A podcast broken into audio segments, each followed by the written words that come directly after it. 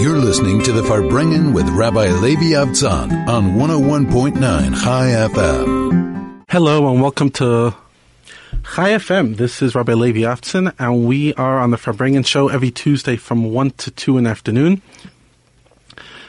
Although this is recorded on Tuesday, and it's actually 2 hours before, I'm just pre-recording it. Unfortunately, I have to go to a funeral. And please God, we should only have simchas and good things. So although we appreciate whatever comments come in, unfortunately we won't be able to read them on air. Thank you so much, Chai FM, to accommodate. So here we go. Last week we mentioned that hopefully the theme that we want to carry through the year is courage. And last week we spoke extensively about the courage to be an optimist, the courage to believe that things will work out. And we explored how it's so easy to be negative. It's so easy to believe that the doomsday scenario is what's going to happen. That's why I think every moment since history began, there's always been one naysayer coming and saying, Armageddon is coming!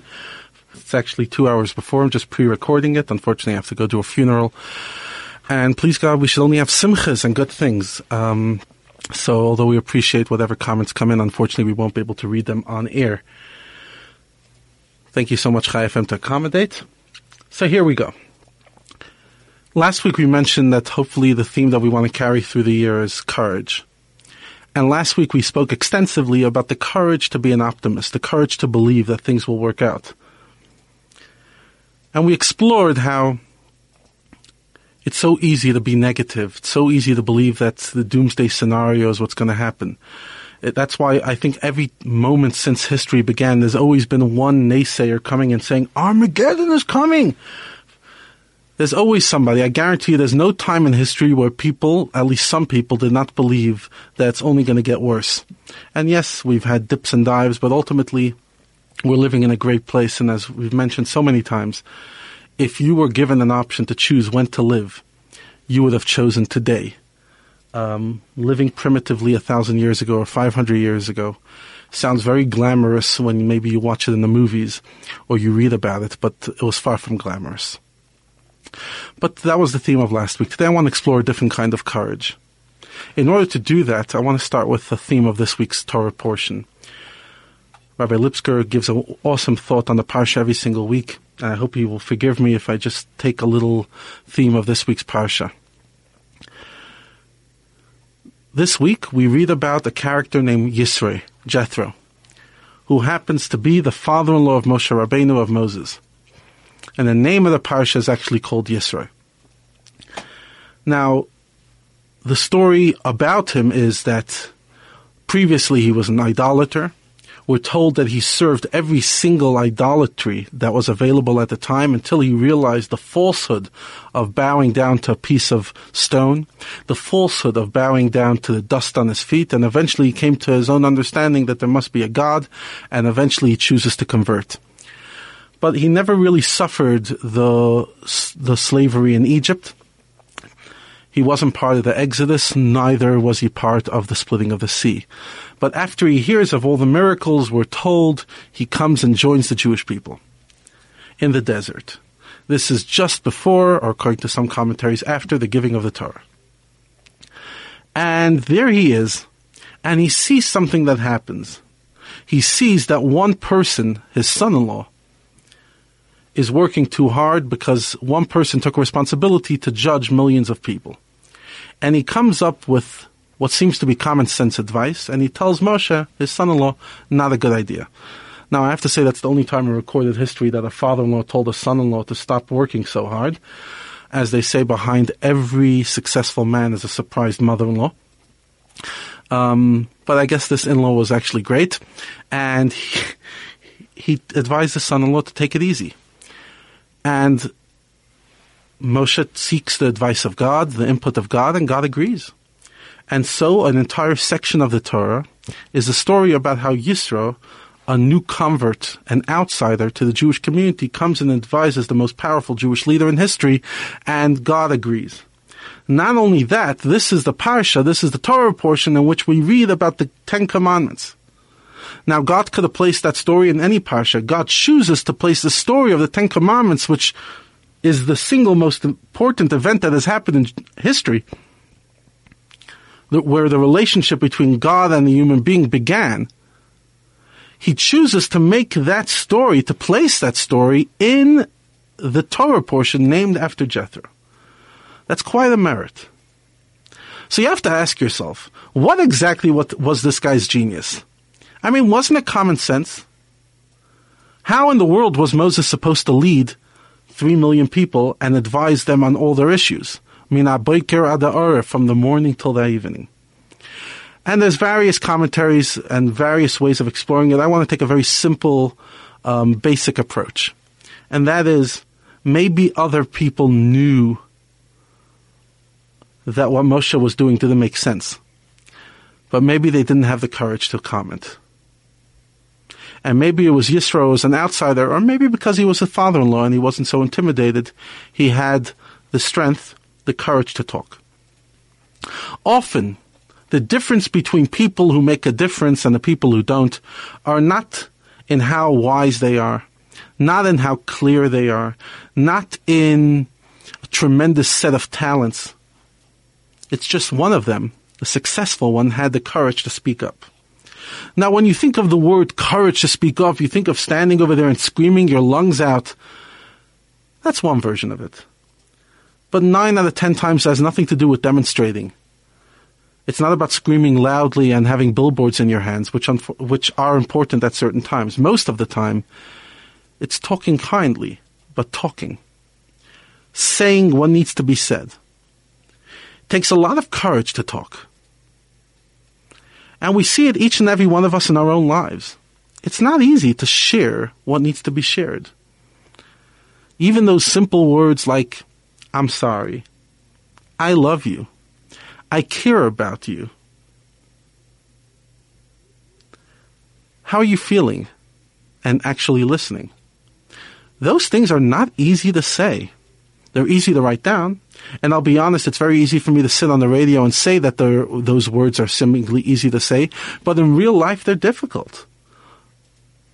You know, after a complicated day in a relationship, to still turn to the person beside you and say, I love you, is not simple.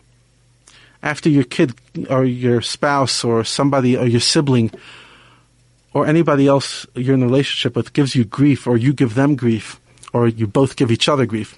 As the famous one goes, it says like this. In the first year, he talks, she listens. In the second year, she talks, he listens. And in the third year, they both talk and the whole street listens. It's easy to fight. Then the question is, do we after that have the courage to sit there saying, I love you, I still care about you, we'll sort this out? The courage to open our mouth and share our feelings, the courage to open our mouth and share our thoughts, the courage to just talk, to have a difficult conversation, whether it is in front of a therapist, whether it is in front of a close friend, whether it is with yourself. But talking isn't easy. I mean, they always say talk is cheap, but that's usually trash talk. That's just nonsense, talking about the weather or about a piece of clothing or about a celebrity, gossip, sports, Zuma, whatever you want. That's nonsense. That's not called talking. That's chit-chat. That's important. It plays a vital role in life. I used to believe when I was younger that every single conversation you have to have with a person has to be a deep, meaningful conversation that's heavy. I realized that, that doesn't work. Sometimes you just have to have light conversations. Not, a marriage or a relationship between parent and child can't only be made up of heavy conversations, because that just becomes a therapy room. There has to be light conversation. Fair enough. But when we talk about the courage to talk, we're talking about those heavy conversations, those important conversations, and to do them in the correct manner. It's easy to bottle up emotion. It's easy to keep things to ourselves. It's easy to not say the obvious. I mean, think about it. How many kids are sitting traumatized because their parents never told them, I love you, or they weren't exactly affectionate? Now, if you would ask that parent, whether they're alive or not, but if you were able to ask that parent, do you love their child? Of course they would say yes. So what was the issue? Why didn't they say it? Often because they just couldn't get themselves to say it. It's hard to say certain words. It's hard to talk. It's not an easy thing. Chaim umaves b'yad lashon, the wisest man who ever lived, King Solomon, said that life and death are in the hand of a tongue. Literally, our mouth can control life or death. Now, we often think about that it refers to gossip, that we could destroy somebody's life. That's true, but it's also that we don't take our tongue seriously enough to realize the power of words to make people feel loved, the power of words to articulate what we feel. When I was younger, I never really appreciated the power of words. But at my late teens, I started writing. And suddenly I realized that maybe all those teachers who drive us crazy to spell correctly, grammar, how to string a sentence, there's something to it. I mean, some of them might be difficult, but there's something very powerful in grammar. There's something very powerful in saying a statement correctly. Often you could go to a wedding or you could go to a beautiful event and the groom or the father or somebody else is talking and they're saying all the right things, but they're saying it wrongly. The courage to say it well, the courage to realize the power of a word, that the same sentence can be said in many different ways. I mean, you could tell somebody, gosh, you know what, I love you. Or you could say, I love you. Love you, cheers, bye. Or look in their eyes and say, I love you, have a great day. And suddenly the same words get on a tremendous meaning. There was a great sage who used to say that Lashon Hara, that gossip, it doesn't take words to talk gossip. You could gossip with your nose. You just give a person a little tweak with the nose and they could get offended. A little look of disgust, etc. The power to say the word, with passion. Often a person will get up and say the word just because they have to, but they're not saying it correctly, and in many ways they're diminishing. And the whole point, that in many ways they shouldn't have opened their mouth at all. To say it. Say it with your whole heart. I often wonder what makes the difference between a good speaker and a bad speaker. Yes, some of it has to do with talent. But I think most of the reason that some of us speakers resonate with us and some don't is not about the material they choose. It's how they say it. Do they say it with their heart? Do they put themselves into it? Do they realize, do they have the courage to stand up and say it with their whole heart, to be fully present, to be wholehearted in their presentation? Or are they walking away, standing over there reserved, hiding behind the words, allowing the words in themselves to be two separate entities? The first word of the Ten Commandments in this week's Parsha is Anochi, when God came to the Jewish people and said, I am God, your God. And the word Anochi is not a Hebrew word, we're told it's an Aramaic word. And the word, the four letters, Aleph, Nun, Chaf, and Yud, the rabbis teach, can be the four letters that begin four different words. Ana, Nafshi, Ksavis, Yahavis. I, says God, Nafshi, my soul, Ksavis, I've written, Yahavis, I've put in myself. I've put myself into my writing. I am there in the words that I say. You can find me in the verbiage in the words.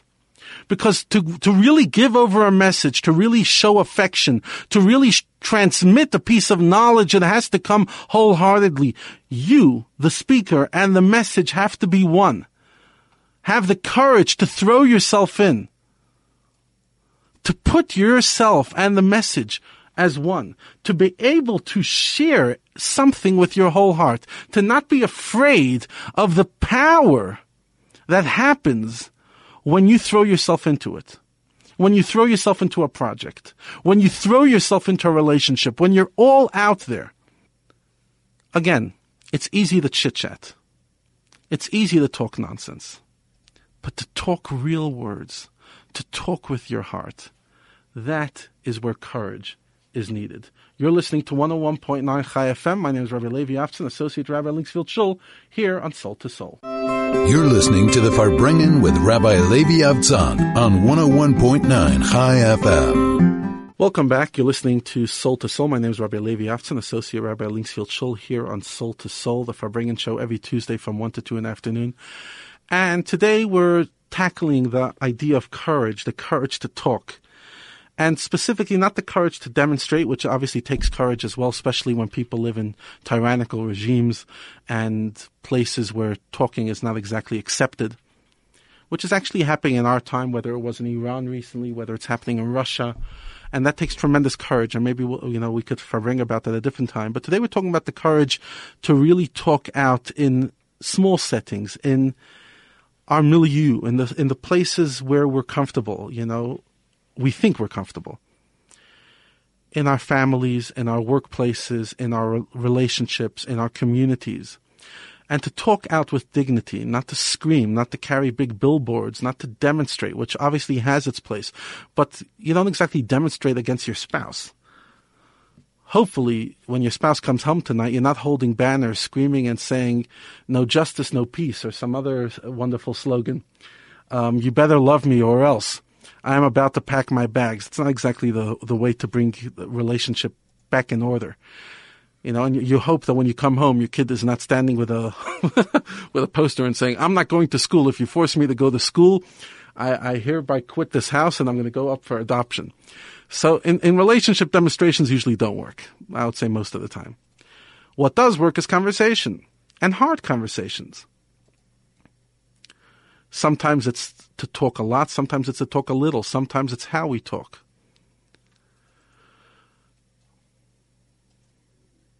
How often do we take notice of the importance of how we communicate?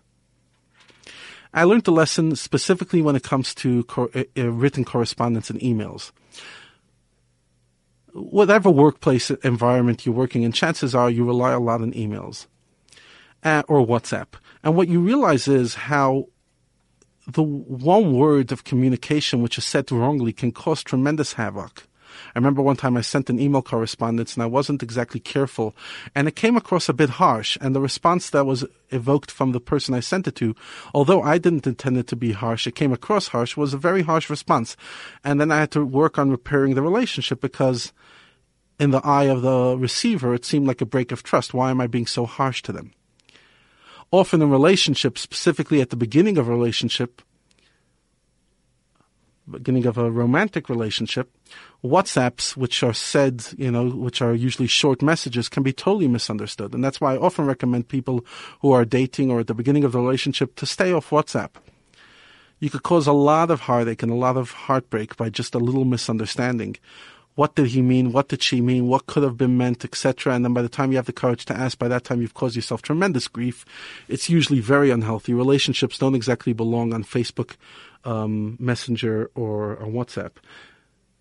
It deserves the dignity to take the communication seriously. And I often wonder if our relationships are healthier now that we have WhatsApp. And I'm not talking about, that the fact that we're distracted by our phones, but I'm talking about the fact that we're communicating so often, but the communication is so cheap,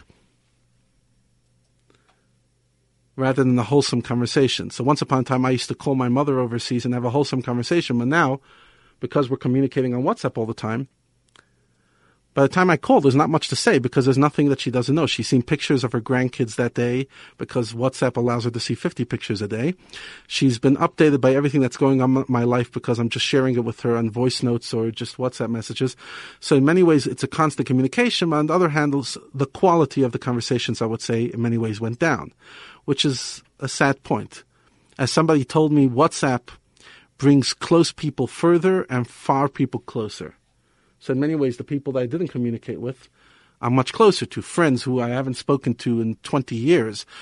Just 2 months ago, a class group that was open for my 8th grade graduating class. That's when we graduated primary school. And now suddenly I'm seeing names that I haven't seen in 20 years.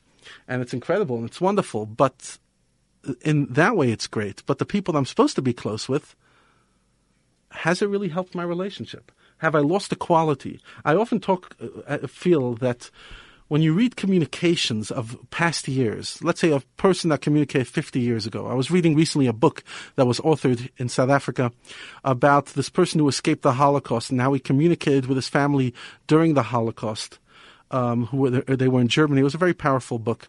And each letter is full of so much warmth and detail and nuance. And the author of the book was able to string together a life through those letters, which maybe were much more sporadic than our WhatsApp communications today. But I asked myself the question, if somebody was going to document the lives that we led in 2018, and they're going to look to find it, so maybe they're going to get access to our WhatsApps. Maybe by then the government will allow them to get access. What lives are they going to understand from our WhatsApps? What are they going to understand? How are they going to understand how we lived? based on the emoji we used that morning. It was a sad emoji. It was the wondering emoji. It was the crying emoji. How exactly are they going to string our lives? If our grandchildren want to understand the lives we lived, we're not leaving them with much rich communication. There's very little about our feelings that we know. So we'd like to believe that we're the generation that has real feelings. I'd argue that that's nonsense.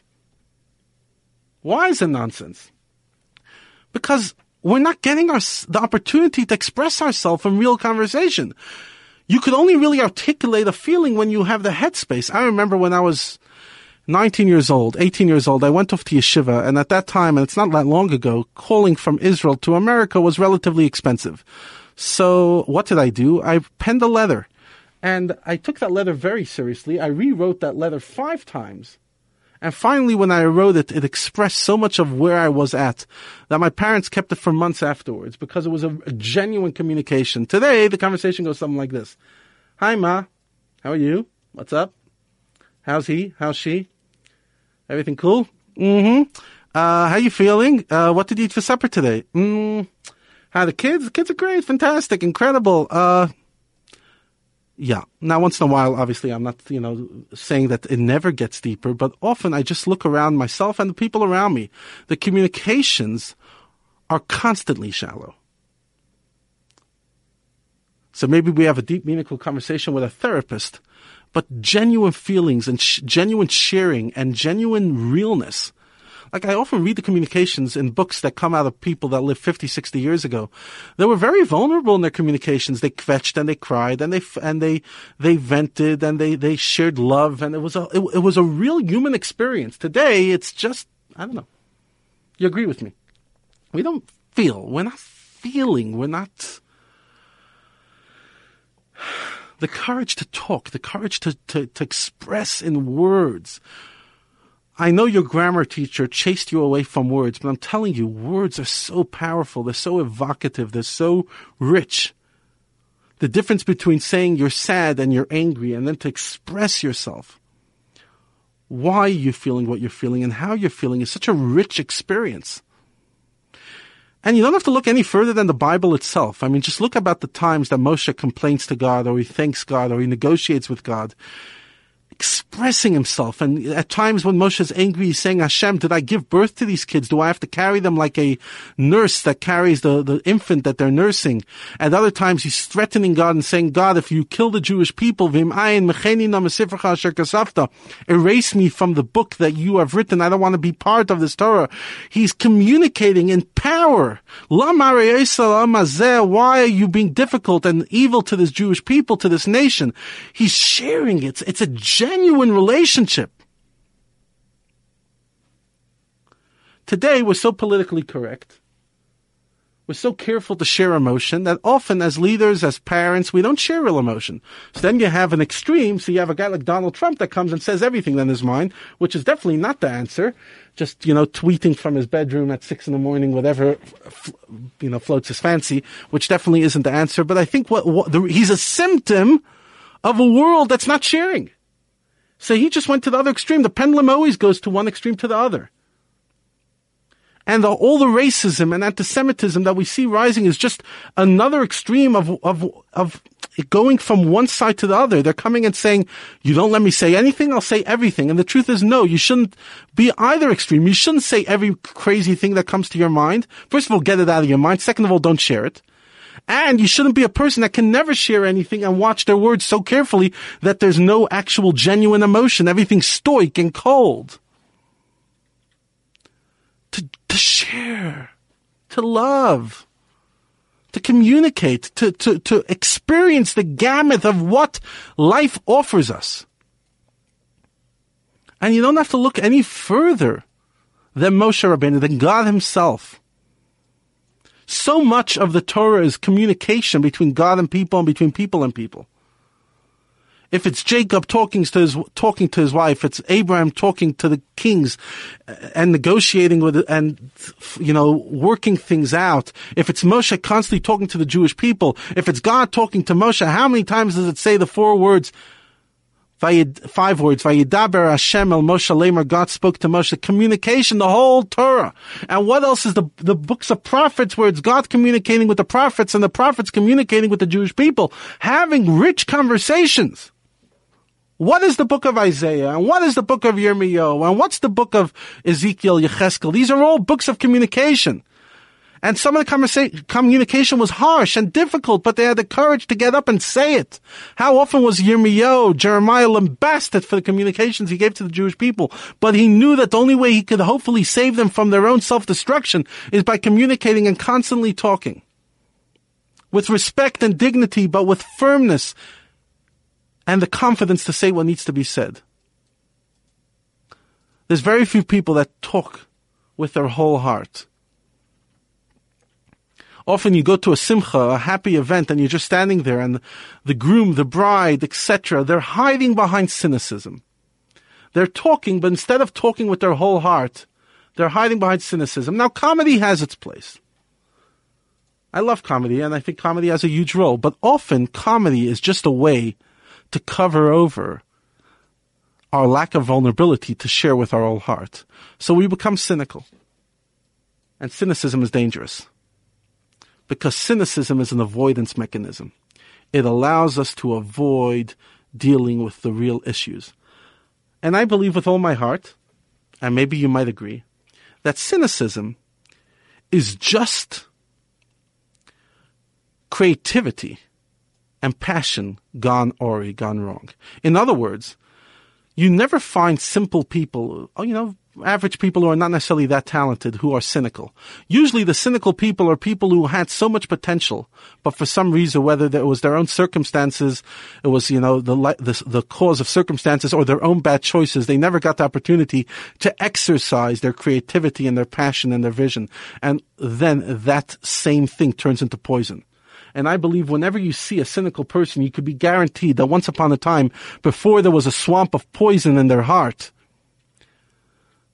there was a pond of fresh water, of creativity, but for some reason it never got used. We have to make sure that we don't allow the creativity in our heart, which would be flowing water, to turn into stoic and unmoving water that just becomes a sewage, becomes filthy, dirty, smells terrible, just because we didn't have the courage to use our creativity correctly. When we find ourselves falling into cynicism, we can be sure that we have gone down the road of avoidance. We've avoided our real emotions. And we have to ask ourselves, what's behind it? What's going on? Why have we gone down that route? You're listening to 101.9 Chai FM. This is Rabbi Levi Avtzon, Associate Rabbi Linksfield-Schul, here on Soul to Soul. You're listening to the Farbrengen with Rabbi Levi Avtzon on 101.9 Chai FM. You're listening to 101.9 Chai FM. My name is Rabbi Levi Avtzon, Associate Rabbi Linksfield-Schul, here on Soul to Soul. And we are today talking about the courage to talk. It's a beautiful Tuesday in South Africa. Weather's nice, a bit cloudy. Hopefully it clears up. And today we're talking about the courage to have conversations, to talk, to communicate with all our heart. Today we use the word vulnerability, to be vulnerable with all our heart, wholeheartedness, and to communicate authentically. Very few people communicate authentically. It's too easy to just read from a paper some speech that was prepared by somebody else, or even by yourself, and just read it out. And you think it's because you're shy. Now, some people are shy, but most of us, shyness is just an expression of that we're self-conscious. We take ourselves too seriously. And because we're self-conscious, we don't put ourselves out there. In many ways, a low self-esteem is just the flip side of ego. Because you're so self-conscious, you're not sharing with your whole heart. You're shy. But that's ego. You think that shyness is opposite of ego. No, it's not. Because if the moment is calling for vulnerability and our self-consciousness is getting in the way and therefore we're too shy to share with our whole heart, that is ego. Our self, our status, our feeling at the moment is overtaking what is needed at the time. So, for example, unfortunately today I have to go do a funeral. And when you stand over there and you could be self-conscious and not give your whole heart when you're giving a eulogy over a person or when you're officiating at the funeral, you take out the meaning of the event. And for the family, it's such a powerful event, and it's the role of the officiator to be able to somehow tap into the energy and be vulnerable to take in the energy of the moment, the pain, the hurt, the sadness, and engage. But if the person who's officiating is self-conscious, there's no way to do that. If you get up and you talk at your child's wedding, or a rabbi gets up and talks on Friday night, and they're self-conscious, there's no way they will be able to engage the community. Shyness, which is often seen as an attribute, obviously modesty is beautiful, but I'm referring to shyness, that self-consciousness that comes out when we get so intimidated to talk in front of people. That's ego, most of the time. They often say that people prefer to die rather than talk in public. In other words, they prefer to be in the casket rather than giving the eulogy. Now, that's crazy. That doesn't come from self-esteem. That doesn't come from humility. Oh, I don't need the limelight. Oh, give me a break. Often when people say they don't need the limelight, it's not coming from a place of humility. It's coming from a place of self-consciousness, and that's different. Now, obviously, if it's coming from a place of humility, then kol hakavod, ultimate respect. There are times that all of us should have the courage to sit down and not talk. But 9 out of 10 times, the reason we're not talking has nothing to do with humility. It's ego.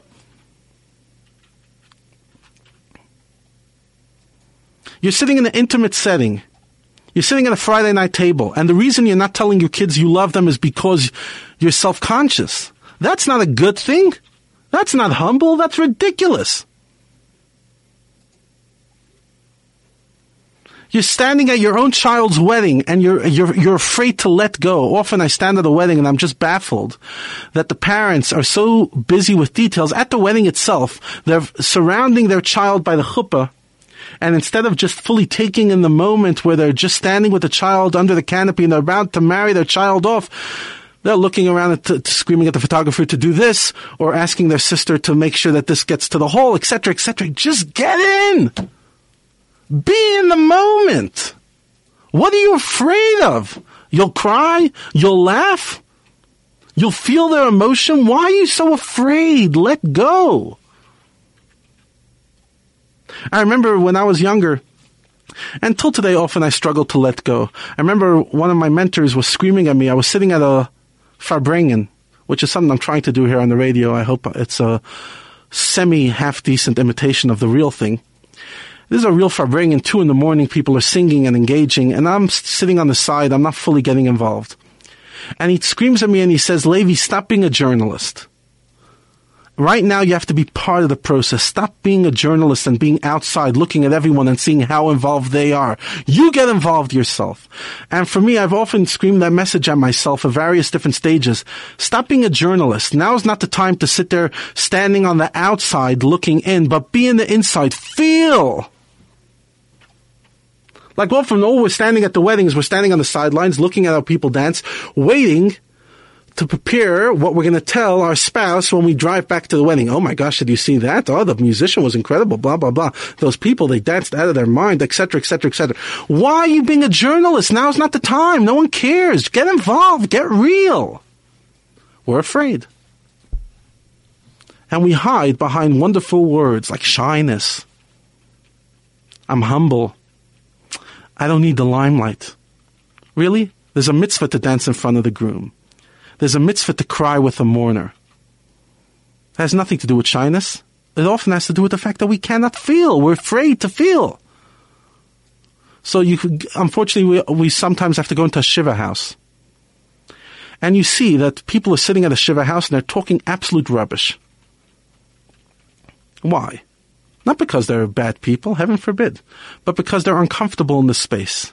Facing death, looking at the mourner and asking them about their parent, how was the funeral, engaging the mourner, listening to their pain, even if they're repeating the same story for the 10th time that day, but they feel the need to repeat it. It's difficult.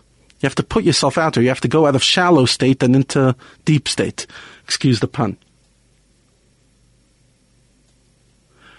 So it's much easier to just swim in the shallow and just talk about, you know, oh, well, gosh, did you hear one last night? Oh, I didn't watch TV, but I heard the Man United did this, blah, blah, blah, blah, blah, and just stay in the shallow.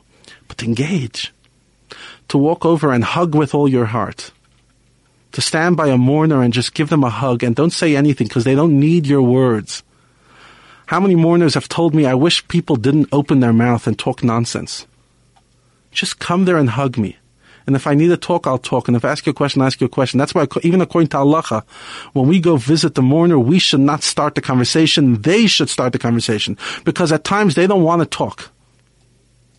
And they're entitled to their silence. And they don't have to be entertainers par excellence for all those who come to comfort them. They can be stoic and cold and reserved. Whatever feelings they need to feel, they're allowed to feel them. And we have to respect that and just walk in and give them a hug. That's all they need. You could chit-chat for a half an hour and you're not adding any value to their life. And you could just walk over and give them a hug and cry on their shoulder.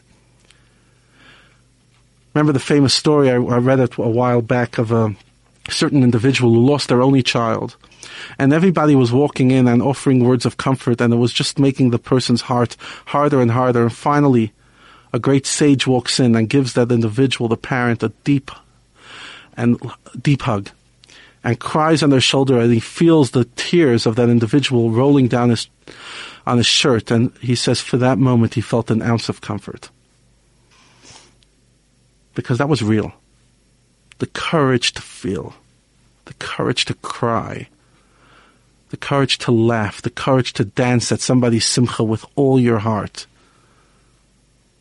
the courage to experience, the courage to sit around the Friday night table and fully love those people around you and share that love, the courage to share your feelings with the people close to you, to tell your parents what they mean to you, to tell your spouse what he or she means to you, to tell your children what they mean to you, to allow them to tell you what you mean to them.